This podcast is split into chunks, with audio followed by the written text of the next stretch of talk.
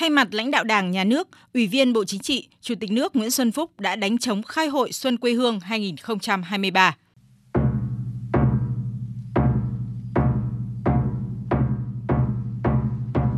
Chủ tịch nước Nguyễn Xuân Phúc đã gửi những tình cảm thân thương, lời thăm hỏi ân tình tới toàn thể bà con kiều bào và những người con của quê hương Việt Nam sinh sống, làm việc và học tập ở nước ngoài.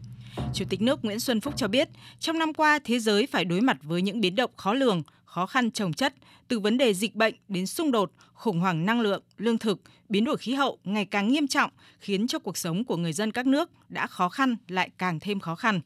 Tuy nhiên, trong bức tranh nhiều màu tối đó, Việt Nam vẫn là điểm sáng về tăng trưởng với chỉ số 8,02%, đầu tư trực tiếp nước ngoài tăng 13,5%, kim ngạch thương mại đạt kỷ lục 732 tỷ đô la. Việt Nam cũng đạt nhiều kết quả trong các lĩnh vực ngoại giao, văn hóa, thể thao và đặc biệt trong công tác phòng chống dịch. Việt Nam nằm trong top 6 nước có tỷ lệ tiêm chủng vaccine ngừa Covid cao nhất thế giới. Việt Nam cũng trở thành hình mẫu về kiểm soát dịch bệnh song hành với phát triển. Chủ tịch nước Nguyễn Xuân Phúc nhấn mạnh.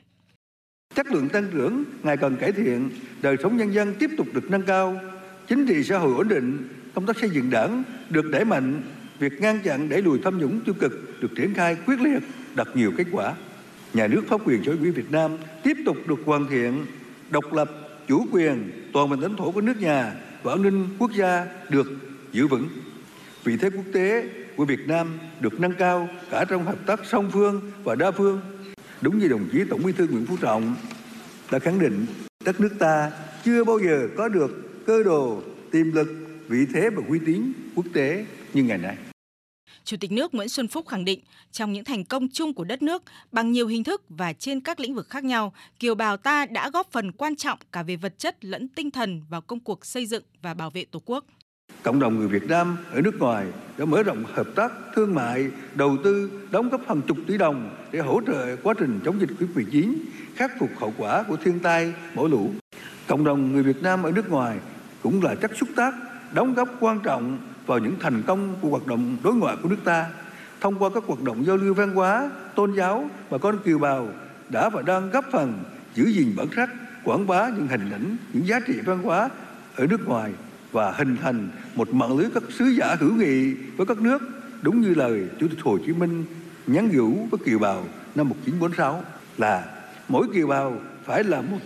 đại sứ nhân dân của Việt Nam. Nhân dịp này, qua chương trình Xuân quê hương 2023, Chủ tịch nước Nguyễn Xuân Phúc gửi lời chúc mừng năm mới đến 5,3 triệu kiều bào trên khắp thế giới, bày tỏ mong muốn trong năm 2023, kiều bào ta sẽ tiếp tục sát cánh cùng dân tộc với tinh thần đoàn kết, sẽ tạo ra vận mệnh mới tốt đẹp hướng tới mục tiêu một Việt Nam phát triển, thu nhập cao vào năm 2045. Trên con đường đi tới, dù sẽ còn phải đối mặt với muôn vàn khó khăn, thách thức, nhưng với khát vọng đủ lớn và ngọn cờ đủ cao sẽ là nguồn động lực mạnh mẽ, đoàn kết cả dân tộc, cùng vững tin hành động, đổi mới sáng tạo, biến khát vọng thành hiện thực trong tiến trình đó, tôi mong rằng kiều bào ta, những người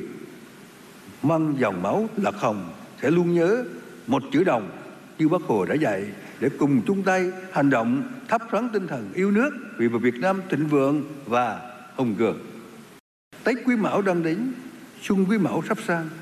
Thay mặt lãnh đạo Đảng, Nhà nước, Mặt trận Tổ quốc Việt Nam và người dân trong cả nước, tôi xin chúc toàn thể đồng bào ta ở nước ngoài sức khỏe, hạnh phúc và thành đạt.